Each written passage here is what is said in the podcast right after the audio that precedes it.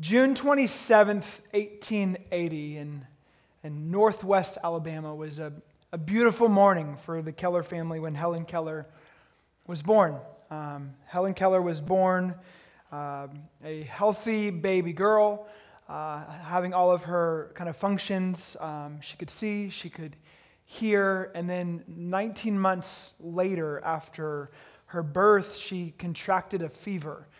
Uh, there's no guarantee that it was scarlet fever or meningitis, um, but this fever ended up taking some of her faculties, some of uh, her ability to see, her ability to hear. And, and so, for the following six years, her parents did not know what to do, didn't know how to respond to her, didn't know how to engage her well, as now this baby girl who's now grown is unable to see, unable to hear. And then six years later, uh, Anne Sullivan came into her life. Anne Sullivan became a teacher for Helen Keller that was this beautiful support for Helen that she didn't have, and her life would have turned out very different if Anne Sullivan wasn't there. She became Helen's teacher and, and ended up changing Helen's life. And in Helen Keller's autobiography, The Story of My Life, she de- describes what changed when Anne Sullivan came into her life. She says this Have you ever been at sea in a dense fog when it seemed as if a tangible white darkness shut you in? And the great ship, tense and anxious, groped her way toward the shore with plummet and sounding line and you waited with beating uh, heart for something to happen. I was like that ship before my education began, only I was without compass or sounding line and had no way of knowing how near the harbor was. Light, give me light, was the wordless cry of my soul. And the light of love shone on me in that very hour. It's this profound story of Anne Sullivan and how she helped transform the life of Helen Keller's inspiration in so many, so many ways. And I think the experience that Helen Keller describes uh, there is something similar to the experience of the man that we're going to find in John chapter 9. We're in a, a teaching series in the Gospel of John, and we're walking through the stories of the Gospel of John. We're in a section in John 6 through 11 where we're focusing on these I am statements that Jesus uses throughout specifically this section in particular. And we're going to be continuing in that this morning. And the, in the text this morning, we're going to find um, there, there are seven signs in the Gospel of John. And you can miss them. John doesn't always explicitly uh, tell us about them, but there are these handful of signs that are pretty uh, significant as we navigate through them. I just want to remind you of them as we kickstart our time together. There's seven to review. The first is the turning water into wine. That was a sign that took place in John chapter 2. We see the healing of the nobleman's son in John 4 and the healing of the man at the pool in John 5. In John 6, we saw two signs the feeding of the 5,000 and the walking on water. And then a few chapters later, the text we're in this morning, we're going to see a healing, uh, healing a man born blind take place through Jesus. And then lastly, in John 11, we'll get to that in a few weeks. And so I want to keep this in mind as we're navigating through the text this morning. What is this sign trying to tell us? What is Jesus trying to communicate to us as we consider this text? So, John chapter 9, we'll start in verse 1. It says this. As he passed by, he saw a man blind from birth. And his disciples asked him, Rabbi, who sinned, this man or his parents, that he was born blind? And Jesus answered, It was not that this man sinned or his parents, but that the works of God might be displayed in him. We must work the works of him who sent me while it is day. Night is coming when no one can work. As long as I am in the world, I am the light of the world. We'll pause there for a few minutes. It begins and it says, within just a few words of this chapter, it says, He saw a man. And we can overlook the profound nature of the fact that he saw a man. These little phrases are, are so pregnant with goodness. I love moments when the text will tell us through the Gospels that Jesus saw him. Just three little words that you can just shoot on by But there's profound implications, especially a text like this, that this, this man didn't see Jesus. We know he was blind from birth. So this man didn't have any idea that Jesus was walking by him. But Jesus saw him. The compassion of our Lord is immense, it's tender, it's profound. It's the reason why we want to profess faith in him because he sees him and he saw us. He saw him. We'll get to that, get back to that a little bit more in a little bit. And the disciples are watching along as we do They're kind of people watching. They just do the thing that we do when we're kind of just awkwardly looking at somebody that's a little bit different than us and maybe looking a little too long, and then they look back at us. You know those moments when you kind of feel like, oh shoot, and you're kind of pretending like you weren't doing anything, but you know you were doing it, and they know that you that you were doing it, and that kind of happens. And so this happens, and the disciples are in this moment, and they they just lean over to Jesus and they're like, hey, what what happened? Like, he's been blind. What's the cause? Why, why? Is it, did something he do wrong? Or maybe it was his parents. But what's going on here? Who sinned? Their wheels are churning. See, the disciples at this point have not progressed past Job's friends. If you remember the story in Job, and again, we'll get into that more in a minute, they're, they're trying to flesh out the ramifications of the fall. Like, how do we understand suffering? How do we understand difficulty? How do we understand loss? And Jesus responds to the disciples and he says, Neither this man nor his parents, neither, the, neither of them are reasons for why uh, this man is blind. And then he says, But it happened that God's work may be displayed, specifically the sixth sign He's refer- referring to the sixth sign here as a sign that is a reflector of something that's really important. And then Jesus says, We must work while it's still day. He's referring to his mission. He's referring to the expansion of the proclamation of the Messiah. He's referring to his kingdom, which has come. And then, and then Jesus goes on and he spits into this dirt. And we don't understand. Commentators are debate on why in the world did Jesus decide to do this? He takes dirt and he, he hawks a loogie into, let's just, I mean, it's just it's another translation. He, and so he spits into the dirt and he mixes it together and makes mud because when you mix uh, a, a watery substance, which would be saliva, with dirt and you mix it together, you create mud. And then he places that on this man's eyes, both of them. So he's got mud over his eyes and over his eyelids. And then he says, Go to the pool of Siloam and wash yourself. And the man does. And then when he does, his eyes are opened. And again, this dude was blind from birth. And so you can imagine, potentially, in your mind's eye, what was it like for the first color to flood his eyes? Light invading his corneas.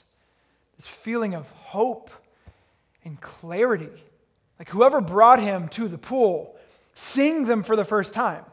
Like we read books and we can have an idea of what somebody should look like, and then we watch the movie, and it's like, I had no idea that that was what you were thinking that they would look like, right? If you've ever read a book before, you might have experienced that. And so, in the same way, this guy an idea of what they could potentially look like, and yet he then sees them has this profound moment, similar to, again, Helen Keller when she had that experience with her teacher and what took place there. And this man found hope in being able to see. And the following 20 verses in the middle section of John is this barrage of questions toward this man. Begins with their, his neighbors. They're bewildered. I mean, they grew up with this dude. They re- remembered when mom and dad brought him home. And all of a sudden, years and years and years later, he's now saying he can see. So people are coming up to him. Is he really the neighbor? Is he really the guy that you knew? Like, is this really the same guy? Or does he have one of those familiar faces? Like, is this really the guy? They're like, yeah, he's totally the guy. And then the Pharisees get involved and the intensity heats up. They begin to ask, How did you regain your sight? And like previous moments, they don't care about the benefit of life that Jesus is providing. They're frustrated that again, Jesus did it on the Sabbath. So they're again so annoyed. Again, it's not about the man who is lame that now can walk with a mat. It's not about that. It's the emphasis is that was done on the Sabbath. In the same way, and that was in John 5. And then again in John 9, we see the situation where this man can see. And they don't give a rip. They're frustrated at the fact that it was done. Jesus decided to do it on the Sabbath. So they pull out this investigation. They summon his parents. They pull him to the side.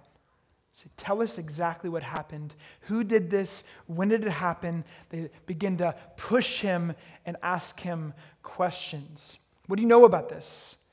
And for fear of being banned from the synagogue, they plead the fifth. They keep it vanilla. They say, just ask him. Like, I, we, don't, we don't want to get banned from the synagogue. We don't understand what happened. Talk to him about it. And so, five times from verses 13 through 26, we hear their persistence of the Pharisees. That the Pharisees asked, and they asked again, and then they asked him, and then they summoned him, and then they asked him. Five times in these few verses. And the, the text culminates in, in John chapter 9, verse 25. And he answered, Whether he is a sinner, I do not know. One thing I do know that though I was blind, now I see. So I don't, I don't know much, guys. I don't know why you guys keep trying to corner me. I just one thing I can tell you. I was blind, now I can see. Y'all figure in the details. Once I was blind, now I can see. Charles Spurgeon says this. He says, You cannot argue about this text, you can't in this verse. You cannot argue a man out of an experience of this kind. And if the Lord Jesus Christ has ever opened your eyes, dear friends, nobody can make you doubt that blessed fact. So he's like, I don't give a rip what you're trying to do here, but I was blind, and now I see. So there's two things I want us to consider about this section this morning. One is around suffering and one is about spiritual blindness. Suffering and, and spiritual blindness, I want to consider with you this morning. The first, I want to consider how to think about suffering. How ought we to think about suffering? See, when the disciples ask, Why is this man blind? Whose sin was it that caused this man to blind? They're asking about the problem of suffering. They're trying to understand, again, in their mind, trying to get their head around this dynamic. See, there's an underlying assumption that anyone's, anyone who's suffering is suffering because of their sin or someone who's directly related to them. This raises a question about suffering. C.S. Lewis called it the problem of pain. And it's a huge problem for many of us. Life will make us bleed. We speak about that on the regular. Pain and sorrow strike and they leave scars on us. Suffering isn't empathetic, it hits us when we don't expect it. And we're all but one doctor's phone call away from our life turning around in the most unopportune time.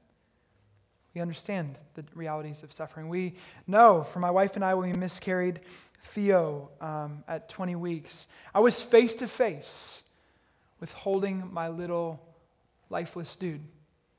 Spina bifida was the cause, and I had no grid for that until it was my reality. I didn't prepare for that.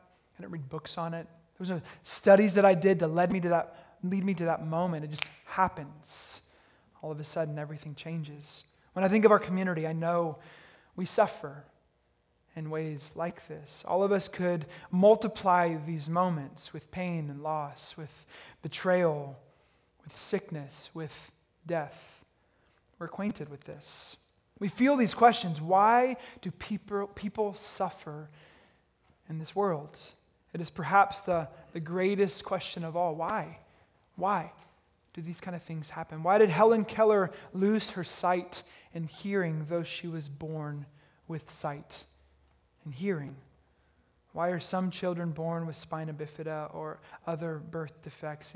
Is it because of someone's personal sin, either their parents or their own?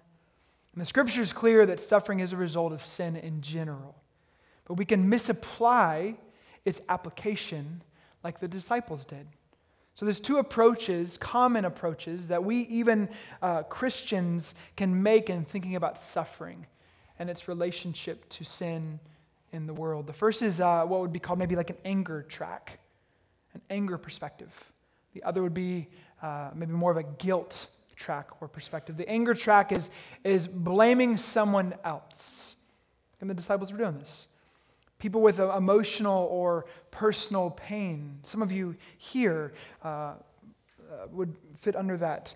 Um, where maybe in this track you're, you blame your upbringing, you blame your parents, you blame God.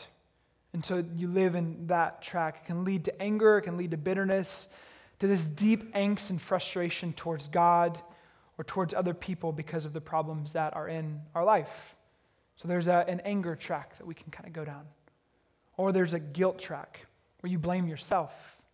This is the idea that suffering happens quid pro quo. It's, uh, I suffer so much because I've sinned so much. Contrary to that, I, if I live a good life, then I won't suffer much. Those things can just bleed into our faith in a way that's very ugly and will only lead to frustration. If you believe I can do certain things to have a good life, or if I do certain bad things, then bad things will happen to me. And that's what karma affirms. The, the universal, I don't remember, I didn't put who said this quote, it was probably uh, Oxford Dictionary, we'll just go there. The universal causal law, this is karma, by which good or bad actions determine the future modes of an individual's existence. You get what you deserve. So we, we blame it on that. And the reality is this the gospel of grace is in direct opposition to the doctrine of karma. There's no similarity there. And in reality, suffering is, is not those two tracks, it's so much more complex that. In the wisdom literature, Job reminds us of the complexity of suffering. And it's incredibly complex. If we consider Job, he's a man who's righteous, and he's the most righteous man on the face of the earth. And the scripture tells us that from that position, he dealt with extraordinarily painful loss and suffering lost everything that was dear and close to him, something that we've never experienced. Now, Job finds himself angry because of his suffering in this story, but his friends are blaming him for his suffering. They point the finger at him that there must be a hidden sin, Job. For this kind of level of suffering to happen, you're not confessing something. There's got to be more under the hood. What's happening that's caused this suffering to take place? And then when God finally comes on the scene at the end of the book, he rebukes Job and he rebukes his friends. And Job, because of his anger, and his friends, because of blaming. And then Job is, is recalibrated. So the answer of Scripture is that suffering is a result of sin in general, that oftentimes we can't trace. We can't trace particular sufferings to particular sins, especially not in the lives of other people. So Jesus isn't teaching us what we should think about suffering, He's teaching us how to think about suffering, to understand that it won't always make sense. You can't trace the lines from point A to point B to get to point C. It's not how life works. Tim Keller's wife, the one who passed several months ago, Tim Keller, his wife who's still alive, she has Crohn's disease. And she shared about the hardship, including 25 surgeries that she's had. And she had a talk called Don't Waste Your Sorrows. And in it, she said this It is possible to waste the experience of suffering by indulging in one of the several forms of denial. I expect that some people listening to me have already encountered sorrows of one kind or another and come up with a common strategy to ignore them, to put your head down, clench your teeth, and wait for it to be over. You can waste your sorrows and afflictions by being consumed with anger anger at God, anger at whatever forces you believe the lie behind your suffering. It's profound words from a fellow sufferer. sufferer. She invites us to not deny those, to, to recognize that even in the midst of the sorrow and the pain of it, to recognize that a story is being woven together. I want to continue on with this theme and just consider four truths, for maybe even doctrines uh, of the Christian faith that I find would be very helpful as we deal with pain, suffering, and evil. Uh, four things to consider. The first is that God rules. That God rules. The first relevant Christian belief is in a personal, wise, infinite, and therefore inscrutable God who controls the affairs of the world. And that is far more comforting than the belief that our life is in some fickle fate. To believe that God rules, that Satan prowls, yes. That Satan seeks to steal, yes. To destroy, yes. He seeks to do all of those things. And Satan is on a leash. It's important to remember that God, He rules. The second thing we ought to note is that Jesus, who is God, suffered. Jesus suffered. The second crucial tenet is that Jesus, God Himself, came to earth and suffered sacrificially. And that is far more comforting than the idea that God is remote and uninvolved. God is not remote, He's not uninvolved, He's not aloof. He is acquainted with our weaknesses. He's aware of our suffering. He is the man of sorrows. God is aware of suffering, and He came to deal with them once and for all. Jesus, He suffered. The third thing to consider is that assurance is given. Suffering is not a payment for sin, it's not the way it works. The story of the gospel reminds us that God wrote himself into our story and he is with us in our suffering. That's the assurance. That God is with us in our suffering. He will never leave us or forsake us. Things will betray you, things will hurt you, people will, will go through loss and death, and God will never leave you or forsake you. He's aware of the fall. He's aware of sorrow. He's aware of pain. And we're going to lean into this even more in John 11 in a couple of weeks, where we have this encounter of Jesus with Lazarus and his death and his weeping. And there's something incredibly profound about that that we'll get to in a few weeks, but we'll leave it here for, for now. As Luther taught, suffering is unbearable if you aren't certain that God is for you and with you. God is for you and He's with you. It doesn't resolve our suffering, it doesn't resolve the pain. But the comfort of knowing that God is with us is beautiful. We don't serve an aloof God. We do not worship a God who's distant. He's well aware of the details of life. Secularism can't provide this, but God is working all things for good, even when it's dark and painful. And lastly, the last consideration for us is that Jesus rose. Oh, friends, death does not have the final word.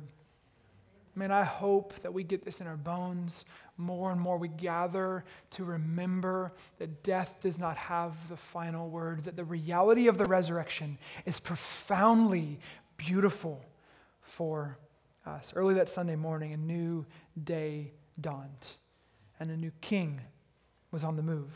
Jesus rose and gave us a down payment that he would come again which stabilizes our hearts in a beautiful way. Jesus rose and, and will raise up all who have believed. Again, John 11, we're getting into that even in more detail.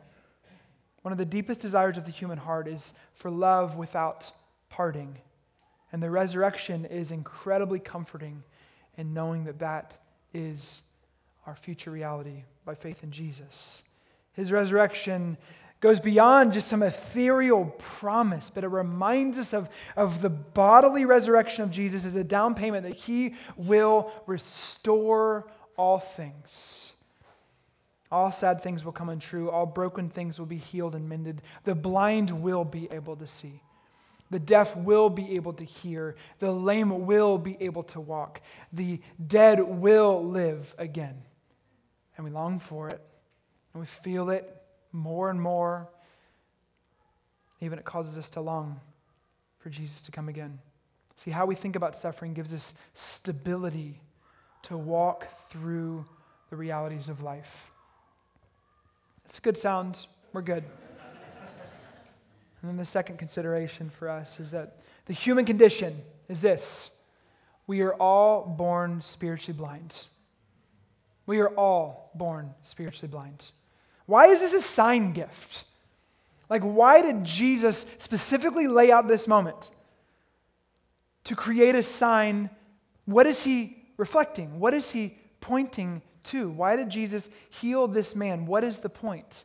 So, Jesus says the purpose of this is for God's work to be displayed. And so we see it in John chapter 9, verse 39 and following. It says this Jesus said, For judgment I've come into this world, that those who do not see may see, and those who see may become blind. Some of the Pharisees near him heard these things and said to him, Are we also blind? And Jesus said to them, If you were blind, you would have no guilt. But now that you say, We see, your guilt remains. See, this story, this sign, it illustrates our human condition that we are all, all, what Jesus would tell us, we're all born spiritually blind. It communicates that, that this man lacked a, a faculty. One of his senses did not work. He was unable to see. There was nothing he could do to fix his condition. He was born blind. So think this through. He was born without this faculty, he was born without the ability to see. So, someone blind from birth could never know what red was, what the colors of pink and purple in a sunrise are, what the colors of a rainbow communicate, what, they, uh, what we see. So, you can't describe red with another sense. Red is not like the sound of a trumpet. Red is not like the feeling of silk. You can't use another faculty to communicate this. Blind. Sight is not an extension of hearing, sight is not an extension of touch. So, red is not something you can hear, it's not something you can feel, it is something you see. Likewise, becoming a good Christian isn't moral progress or turning a leaf. No matter who we are, how nice or nasty we are, we need spiritual sight. And you can't just develop that by doing good things for God. Like the faculty just isn't there. You need someone outside of you to open up your eyes to see. You can't simply work your way towards that. So Jesus is telling us, I am the light of the world. I am the one that opens up eyes. You cannot just become a moral person and then find your way into the kingdom of God. You must have your eyes opened because we are blind. It's a miracle. It's a gift. Only God gives.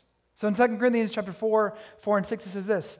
In their case, the God of this world has blinded the minds of the unbelievers to keep them from seeing the light of the gospel of the glory of Christ, who is the image of God.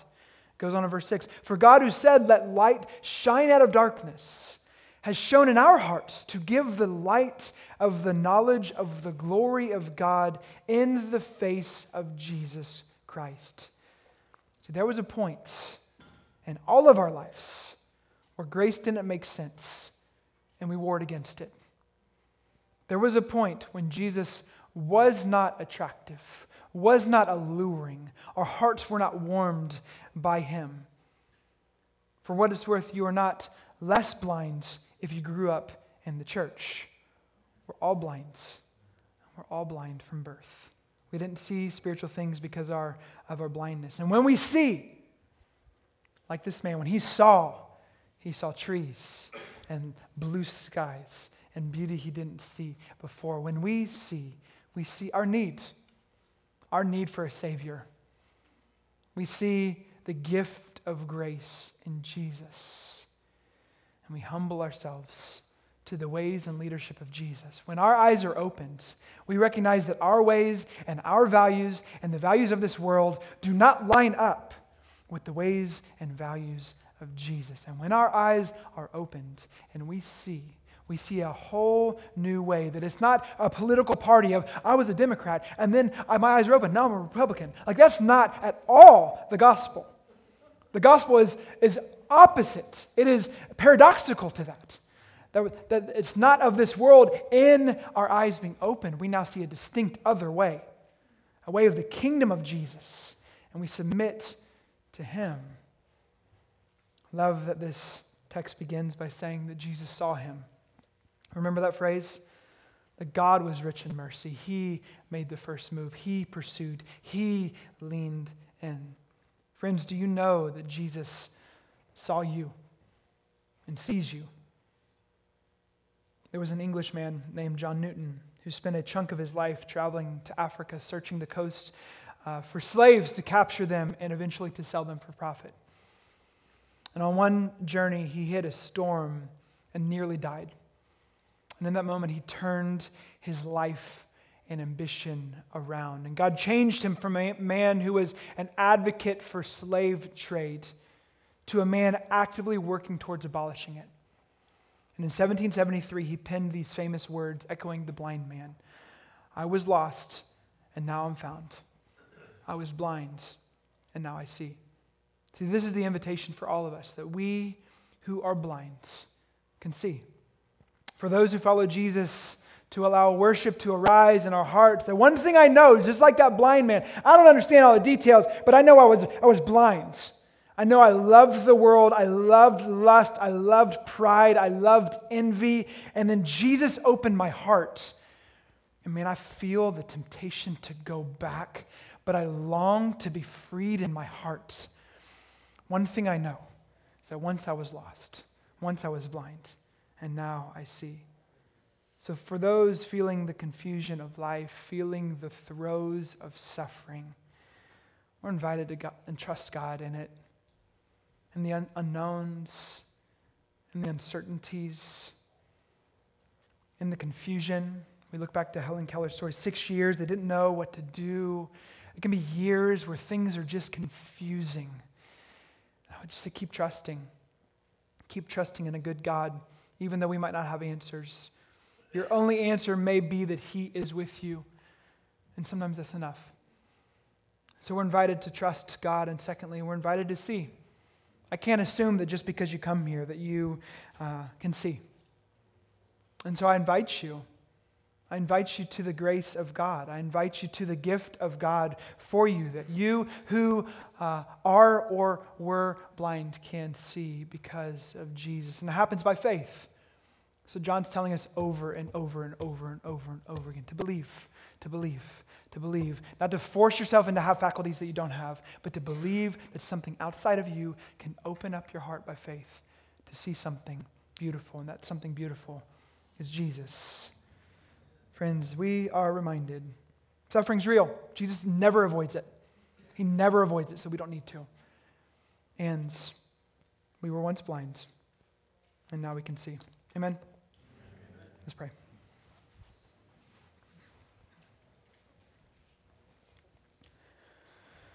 Hmm.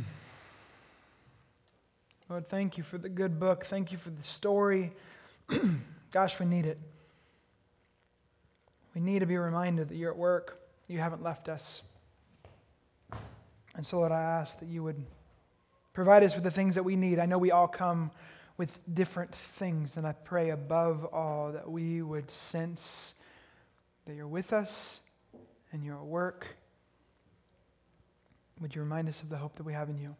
Truly, the only hope in this world, the only hope in life and death. It is not someone on a platform, it is not some leader, it is not some pastor, it is not some political entity, it is Christ alone. And weave it into our soul more, Lord. There is only one hero in this story, and his name is Jesus. I give you thanks. In Jesus' name, amen. For those that are administering the elements, come on up. Our prayer team can come on up. I oftentimes forget this. Uh, there is a gluten free option that just stays on this table. And so, if that's something that would be helpful for you, just let you know that's there. Um,